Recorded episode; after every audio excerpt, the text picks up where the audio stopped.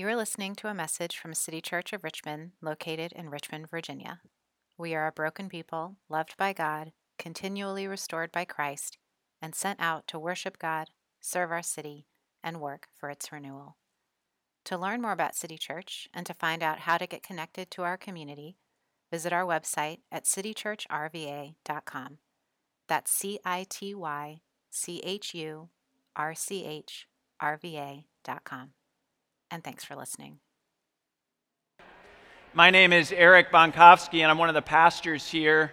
I want to uh, point out one other announcement that's in the back of the worship guide. Tonight, immediately following the service, we're offering City Church Basics, which is a, a class that we offer about three times a year. And it's uh, an opportunity to learn more about the church, who we are, what we believe, um, how you can become more involved in the church. And this class is required for people who want to become members, um, but we also have people who go through the class and then decide that uh, they don't want to become members, or at least they want to delay becoming members. So even if you're just hearing about it now uh, and would like to come, you're invited. We're going to meet in room 300 up on the third floor after our service. And we have dinner. We have uh, more than enough food for all of you. So, well, not all of you, but any anyone who would want to come, unless I, you know, bless it or something, and it's a loaves and fishes situation. Um, needless to say, we'd, we'd love to see you there. So, I've been preaching for a while, and every now and then when you're preaching, you realize that you've hit a nerve or you sort of pressed on a tender spot. And I had that sense last week when I began to talk about this conflict of kingdoms that we all live in. These rival kingdoms in our lives, things that grab and hold on to our hearts. And I realized as I was preaching that it's not just true of me, it's true for all of us. And the reason I brought that up is because we started this new sermon series from the book of Exodus, talking about the plagues and the Passover. And one of the realities of this section of Scripture is that God is dealing with the rival kingdom of Egypt. And, and one of the challenges for us over the next several months is going to be finding connection points to this old story from Israel's past. How does it relate to us? And I think this issue of rival kingdoms is really important. It's, it's a, a foothold or it's a, a way that we can find our way into this story as we begin to identify the kingdoms that we're captive to. And you know, every month when I read my credit card statement, I recognize a kingdom that I'm captive to. I, I, I, can begin to cringe or I can begin to go back over the past month of spending and, and uh, feel bad about the things that I bought, or I can um, be triggered to want to buy more things. And I realize how captive my life is to money and stuff, either not having enough or wanting more, or feeling great anxiety over the the money that I've spent. I'm going to talk about that a little bit later as we work our way through this passage. But I wanted to start there because I think we need to, we need to feel viscerally why God's word matters for us. So I said we're in this series on the plagues and the Passover, and that comes from Exodus chapter 7 through 15. And we're going to read some of that today. I've already been made fun of once today about how long the scripture passage is. So you're going to have to bear with me as I read this, but this is done intentionally because we believe at City Church that we need to read all of God's Word. We're not going to skip around and leave out sections because we believe that all of God's Word speaks truth to us. So I know uh, it, it's, it's going to be a lot, but hang in there. This is God's word for us. I'm going to read beginning at verse 14 in chapter 7 through verse 19 in chapter 8. Here's what it says Then the Lord said to Moses, Pharaoh's heart is hardened. He refuses to let the people go. Go to Pharaoh in the morning as he is going out to the water. Stand on the bank of the Nile to meet him, and take in your hand the staff that turned into a serpent. And you shall say to him, The Lord, the God of Hebrews, sent me to you, saying, Let my people go, that they may serve me in the wilderness. But so far you have not obeyed. Thus says the Lord, By this you shall know that I am the Lord. Behold, with the staff that is in my hand, I will strike the water that is in the Nile, and it shall turn into blood. The fish in the Nile shall die, and the Nile will stink, and the Egyptians will grow weary of drinking water from the Nile. And the Lord said to Moses, Say to Aaron, Take your staff and stretch out your hand over the waters of Egypt, over their rivers, their canals, and their ponds, and all their pools of water, so that they may become blood and there shall be blood throughout all the land of Egypt, even in the vessels of wood and in vessels of stone. Moses and Aaron did as the Lord commanded. In the sight of Pharaoh, in the sight of the servants, he lifted up the staff and struck the water in the Nile, and all the water in the Nile turned into blood. And the fish in the Nile died, and the Nile stank, so that the Egyptians could not drink water from the Nile. There was blood throughout all the land of Egypt. But the magicians of Egypt did the same by their secret arts. So Pharaoh's heart remained hardened, and he would not listen to them, as the Lord had said. Pharaoh turned and went into his house and did not take even this to heart. And all the Egyptians dug along the Nile for water to drink, for they could not drink the water of the Nile. Seven full days passed after the Lord had struck the Nile. Then the Lord said to Moses, Go into Pharaoh and say to him, Thus says the Lord, let my people go, so that they may serve me. But if you refuse to let them go, behold, I will plague all of your country with frogs. The Nile shall swarm with frogs that shall come up into your house and into your bedroom and on your bed and into the houses of your servants and your people and into your ovens and your kneading bowls. The frogs shall come upon you and your people and all of your servants. And the Lord said to Moses, Say to Aaron, Stretch out your hand with your staff over the rivers, over the canals, and over the pools, and make frogs come up on the land of Egypt. So Aaron stretched out his hand over the waters of Egypt, and the frogs came up and covered the land of Egypt. But the magicians did the same by their secret arts and made frogs come up on the land of Egypt. Then Pharaoh called Moses and Aaron and said, Plead with the Lord to take away the frogs from me and from my people and I will let the people go to sacrifice to the Lord. Moses said to Pharaoh, Be pleased to command me when I am to plead for you and for your servants and for your people, that the frogs be cut off from you and your house and be left only in the Nile. And he said, Tomorrow. Moses. Uh, Moses said, Be it as you say, so that you may know that there is no one like the Lord our God. The frogs shall go away from you and from your houses and your servants and your people. They shall be left only in the Nile.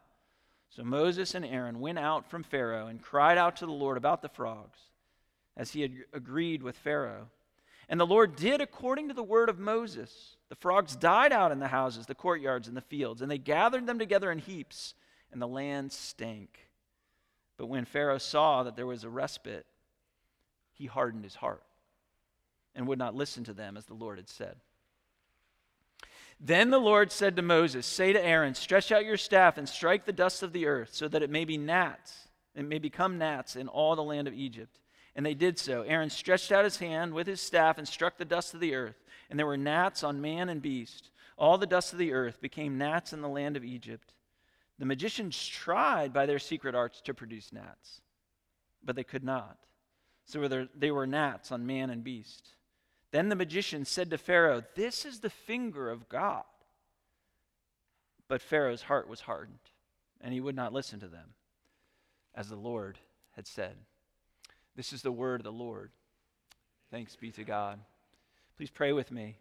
Father, just as the rain comes down from heaven and waters the earth, so now we ask that your word would come into our hearts and water it there and produce a fruit that is glorious and beautiful and good. We pray this in the name and in the power of Jesus, our Savior. Amen. All right, so we've gotten into the plagues this week. Last week was more or less an introduction of what was coming. And there's a series of 10 plagues in the book of Exodus. And today we're looking at the first three of these plagues. And the reason for that is that these plagues come in cycles. There are three cycles of three plagues, and then there's a final climactic, the 10th plague against Israel. And uh, what I want to do is explain, uh, sort of generally speaking, what these plagues do to, to offer an introduction and set the tone for what we'll read about over the next several weeks. I want to make three observations about plagues, and here's the first one. These plagues in Exodus. The first thing is this that the plagues are strikes of judgment. They are strikes of God's judgment against the kingdom of Egypt and specifically against the disobedience of Pharaoh, this hard hearted ruler of Egypt. We see this uh, most clearly in verse 17 in chapter 7. As we get into the story, it says, um, in my, Take this staff that is in my hand, I will strike the water that is in the Nile. It's a strike of judgment brought against Egypt. And this staff that is used to, to bring the plague by a strike, it shows up in the first three plagues, and it'll show up in the, the last three plagues as well. And if you remember from last week, we talked about this staff that is used to strike. It represents God. It's a symbol of God Himself and His kingdom. So this is God's kingdom striking against the rival kingdom of Egypt. And it's striking in judgment. Now, the, we refer to these as the plagues, right? The 10 plagues. But if you read closely, only one is actually a plague, right? The plague of boils which we'll come to later. It comes in chapter 9, verse 14. And that's where this word plague is that I will, I will plague Egypt or I will bring my plagues against Egypt. Uh, but some, that's why some people prefer uh, thinking about them as 10 strikes. They're really 10 works of God. They're 10 wonders of God. They're these things that come directly from the hand of God, supernaturally, and they bring judgment against the people of Egypt. Elsewhere in the passage, it talks about God's mighty hand that will be raised against Egypt to draw the connection that these come from God. Uh, earlier in chapter 7, it talks about them being uh, acts of judgment. So we begin to get this profile of exactly what these plagues are. They are strikes of judgment, and they're sort of increasing in intensity as it moves forward, uh, especially when we get to the final plague, this climactic plague, which is the death of the firstborn. And they are intensifying strikes of judgment. Why? Well, to try to compel Pharaoh to change his heart. This disobedient king of this rival kingdom, it is trying to get him to change his ways. And again, we see this, uh, the, the futility of this, the failure of these strikes of judgment to bring change in Pharaoh as the passage goes along. Maybe you notice that. In uh, uh verse 13 of chapter 7, it says, Pharaoh's heart was hardened. It goes along a little bit more, and after the first, um, uh, after the first plague, it says in verse 23 Pharaoh turned and went into his house, and he did not take even this to heart. Right? So these strikes of judgment are coming. And again and again, we see repeated the fact that Pharaoh fails to take them to heart. They're not making an impact. These are blows from the hand of God that are glancing off his hard. So, first of all, plagues are strikes of judgment of God against disobedience of the rival kingdom. Here's the second thing that plagues are doing plagues are reversals of creation. I introduced this a little bit last week if you're here. I said that what we'll see in the plagues is this work of decreation. It's undoing God's good work of creation. That's what the plagues do, more or less. And so we started our service today by singing these songs of praise to the Lord, the King of creation. This is my Father's world. We look around and we see all the evidence of God's hand of creation. And what the plagues are doing is they're reversing that, they're undoing that. They're showing that what happens when you are captive to a rival kingdom is that it undoes the very fabric of creation.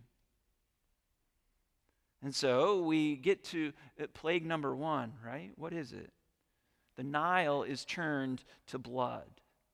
The Nile, which in ancient Egypt was a sign of life, it becomes instead a sign of death. It's a reversal of creation. A stream, right? One of the greatest rivers in all the world, a source of abundance and fertility, a sign of God's good creation, instead becomes a place of death, filled with stinking, rotting fish and animals. Yesterday, here at City Church, we had uh, our Start with Service Day. Many of you were here. And we learned about uh, one of the things we learned about was water and the importance of people throughout the world having water, clean water. Why? Because water is the symbol of life. That's what the Nile was for Egypt. It was the center and the source of life. But it wasn't just a center for physical life so they could drink, but it was the center point and the source of their whole economy. Right? All of their all of their livelihood depended on this river that once a year would flood over its banks and create this rich uh, land for growing and raising crops. Their whole economy was based on this river. And so God through this first strike of judgment is going at the nerve center. He's going at the heart of the kingdom. Why? because Egypt didn't recognize God as the true source of life. They recognized the Nile River. They even had fertility goddesses to the river that they worshiped and knelt down to. It's one thing to receive the gift of God's good creation and say the Nile is the source of our economy, but it led them to worship the creation rather than the creator. That was their problem. Now, throughout these plagues, there's another temptation that I, I just want to briefly uh, encourage us to avoid. And that temptation is maybe it's something you've heard before, but whenever there's an, a supernatural act of God, people try to come up with naturalistic explanations for it. So there are people who will say, oh, well, uh, there was this judgment on the River Nile and it, it didn't really turn to blood. It just looked like blood because there was a lot of rain and the silt washed out into the, the river. And so it, took, it sort of took on a, a red tint. Did you drive over the James this river uh, this week, right? The James River this week after all the rain, it looked like chocolate milk, right? And, and, and we could do the same thing with this sign except that it wasn't just the Nile that turned to blood, right? It was all the water in Egypt, in their canals and in their cisterns and in their vessels of wood. And there's also the precision of when it happened. Right? Moses confronts uh, Pharaoh, and he, uh, the, the uh, staff is struck, and immediately the water turns. It hadn't been flowing downstream filled with silt. Right? These natural explanations don't do justice to Scripture and they don't make logical sense. This is a sign, a strike of God, it's a reversal of creation. What's the second plague? So we start with the Nile turning to blood. The second plague that we encounter here is the plague of frogs. And still it's related to the Nile, right? Again, this is a, a, a, reversal of creation. This river that is meant to, to be filled with uh, life and animals that are a blessing and that work together in harmony, suddenly it's all changed. I can't uh, read this plague without thinking of a, an old movie that probably very few of you have seen, but it's the movie Magnolia. It's by Paul Thomas Anderson from 1999 think my movie reference last week was from 1996, so I'm, I'm getting a little more current. Still haven't cracked this millennium, though. Um, but there's this scene right towards the end where it begins to rain frogs. And it's a long scene. It's like five minutes of just frogs raining down from the sky. And the thing that stands out about it is how loud it is, right? Because frogs are hitting the ground or they're hitting the windshield. And we read it here in the text, but we do, do, can we come to terms with what it would be like to have a frog infestation in your house, in your cupboard, in your car, in your kneading bowl? That one hits me close to home? It's this wild scene of chaos, of creation run amok. Why? Well, it's meant to show, again, a battle between kingdoms, a battle between gods. And, and notice another thing about these first two plagues. It's kind of interesting, right? Uh, Moses and Aaron strike the staff of God, and these plagues affect Egypt. And then the magicians of Egypt are able to mimic it, right? they do the same thing. And this kind of has an effect on Pharaoh. He's like, oh, no big deal. They can do the same thing. Maybe it's not that powerful. But notice the thing that the magicians of Egypt cannot do they can't make it stop. Right? That would be the real sign. Stop the chaos, stop the reversal of creation. There are many people who can add more to the chaos of life. But it is only God, the true God, the Lord who wins, who can put an end to the chaos, who can bring peace. That's what these signs are meant to show us. That's what these strikes are all about.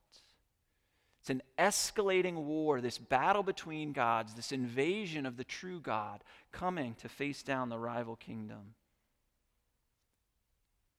And at the end of this second plague, the Bible is very short and to the point, right? It says, And the land stank.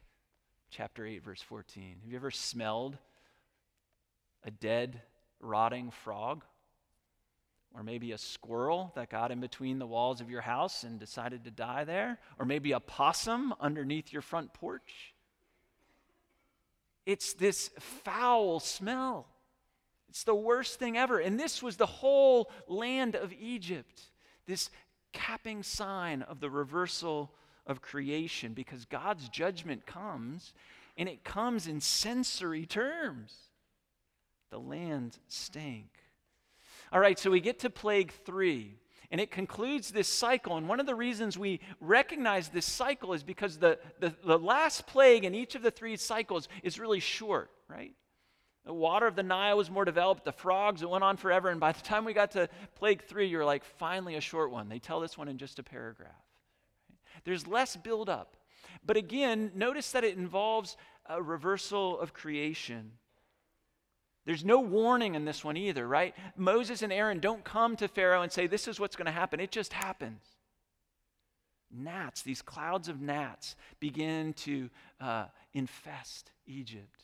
I can't think about this plague without thinking about a baseball game. And it has nothing to do with the Red Sox, which might surprise some of you, but it does have to do with the Yankees. That's the only reason I know about it. It was October 5th, 2007. And the Yankees were playing the Indians, the Cleveland Indians at the time. It was the ALDS, game two. And the Indians were down uh, one to zero. And uh, it's the eighth inning. And the Yankee relief pitcher, Joba Chamberlain, comes into the game.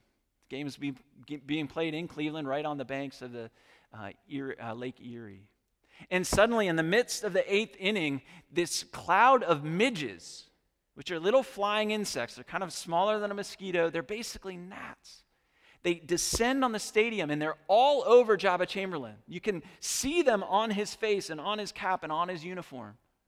And he just can't handle it. He goes on to throw a wild pitch, walk about, or throw another wild pitch. And the game is tied. And the Indians went on to win in extra innings. Because I'm a Red Sox fan, that's the only reason I remember that. But that's what it's like to have gnats descend on you. And here, uh, it wouldn't just be on a stadium or on a player, but over the entire country, over the entire kingdom. Gnats, this sign, this reversal of creation. And it says very specifically strike the dust of the earth that it may become gnats. Right? What was it that God created humanity out of? The dust. It's this working backwards of God's creation. In the same way that the world was supposed to teem with uh, and swarm with all the animals living together in harmony, now the land of Egypt is swarming with frogs and it's teeming with gnats. And notice that this one the magicians can't replicate.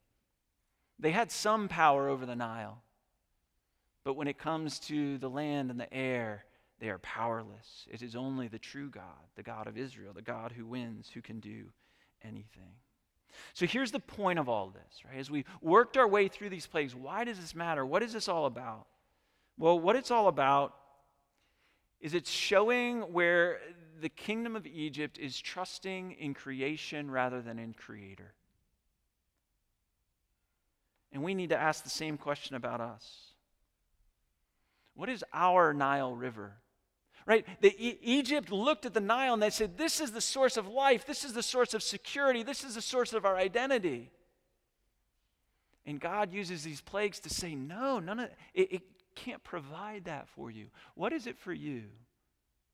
I alluded earlier to what one of the things it is for me it's money. The source of identity, the source of security, the, the thing that I look to and say, if I have that, then I have life. Then I have fullness. Then I have flourishing. And in the same way that God brings strikes of judgment against the Nile River, so I think He, for many of us, brings a strike of judgment against money and the place that money has in our lives. Let me be clear. I'm not saying that money in itself is wrong. But when we look at money as the source of our identity and security, when we look to money as a source of our life, we should expect that God will bring a strike of judgment against that because we are worshiping something that is an idol, something that can never bear the weight that we give it to. I know this is uncomfortable. You don't like people talking about this, you don't like thinking about your spending. It's a, confront, it's a confrontation with a rival kingdom. And when it feels threatened, we do what Egypt did. Right? I, I didn't talk about this earlier, but there's this great scene in the first plague, right? The, the Nile River, the source of life, has turned to blood. And what do the Egyptians do? They start digging trenches by the river. How are we digging trenches? Where does that show up in your life? I'll work a little bit harder, I'll make a little bit more. If I could only get to this level, then I'll be okay. It's a false God.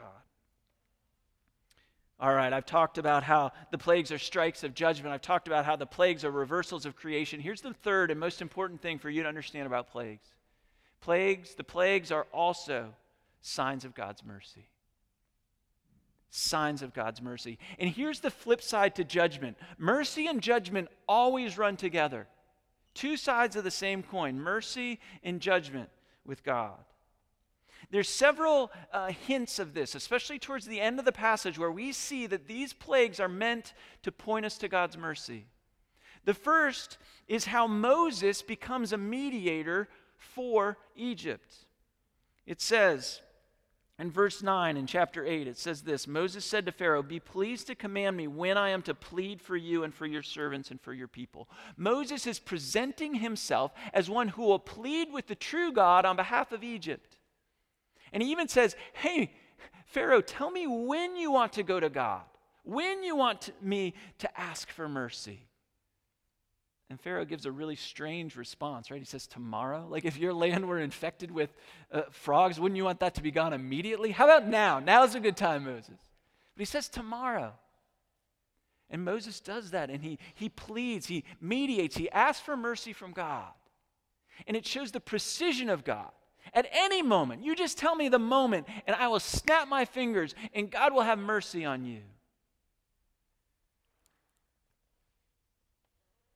And then it says in verse 15, after Moses has acted as this mediator of mercy, it says, when Pharaoh saw that there was respite, right?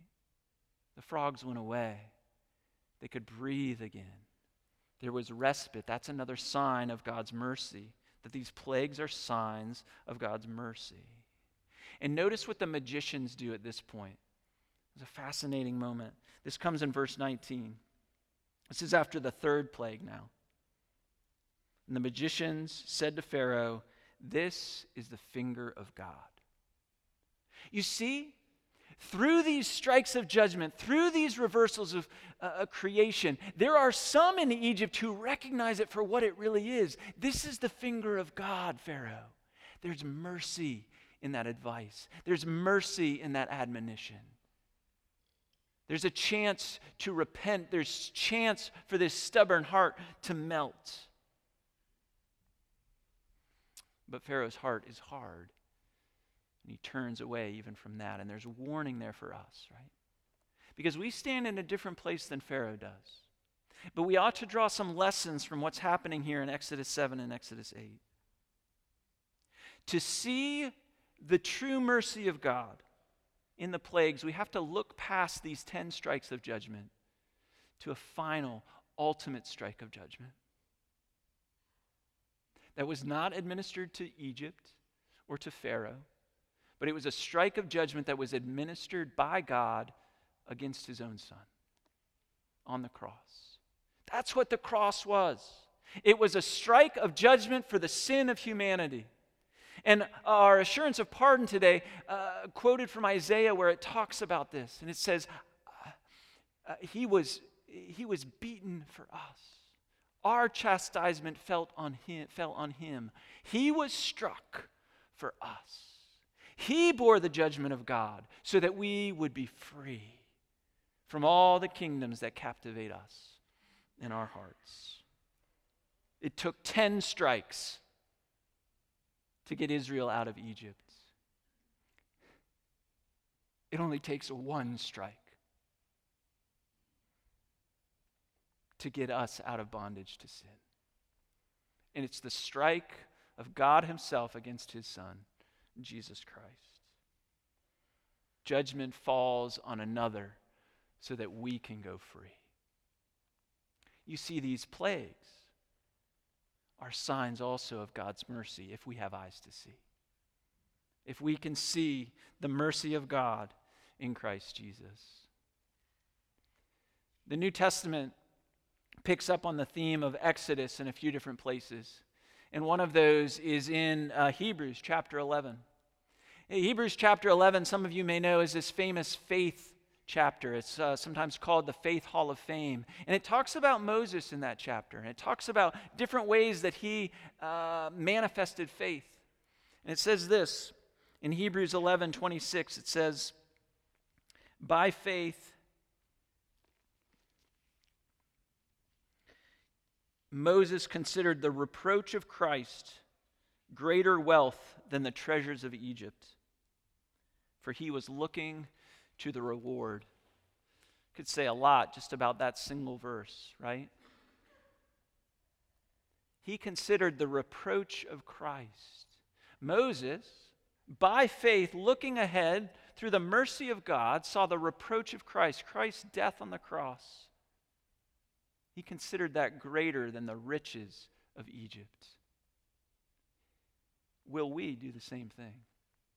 As you look at the cross, as you look at the judgment of God poured out on another, will you see that as greater riches than all the money in your bank account, than all the purchases on your credit card statement, of all the salary goals that you have for yourself this year?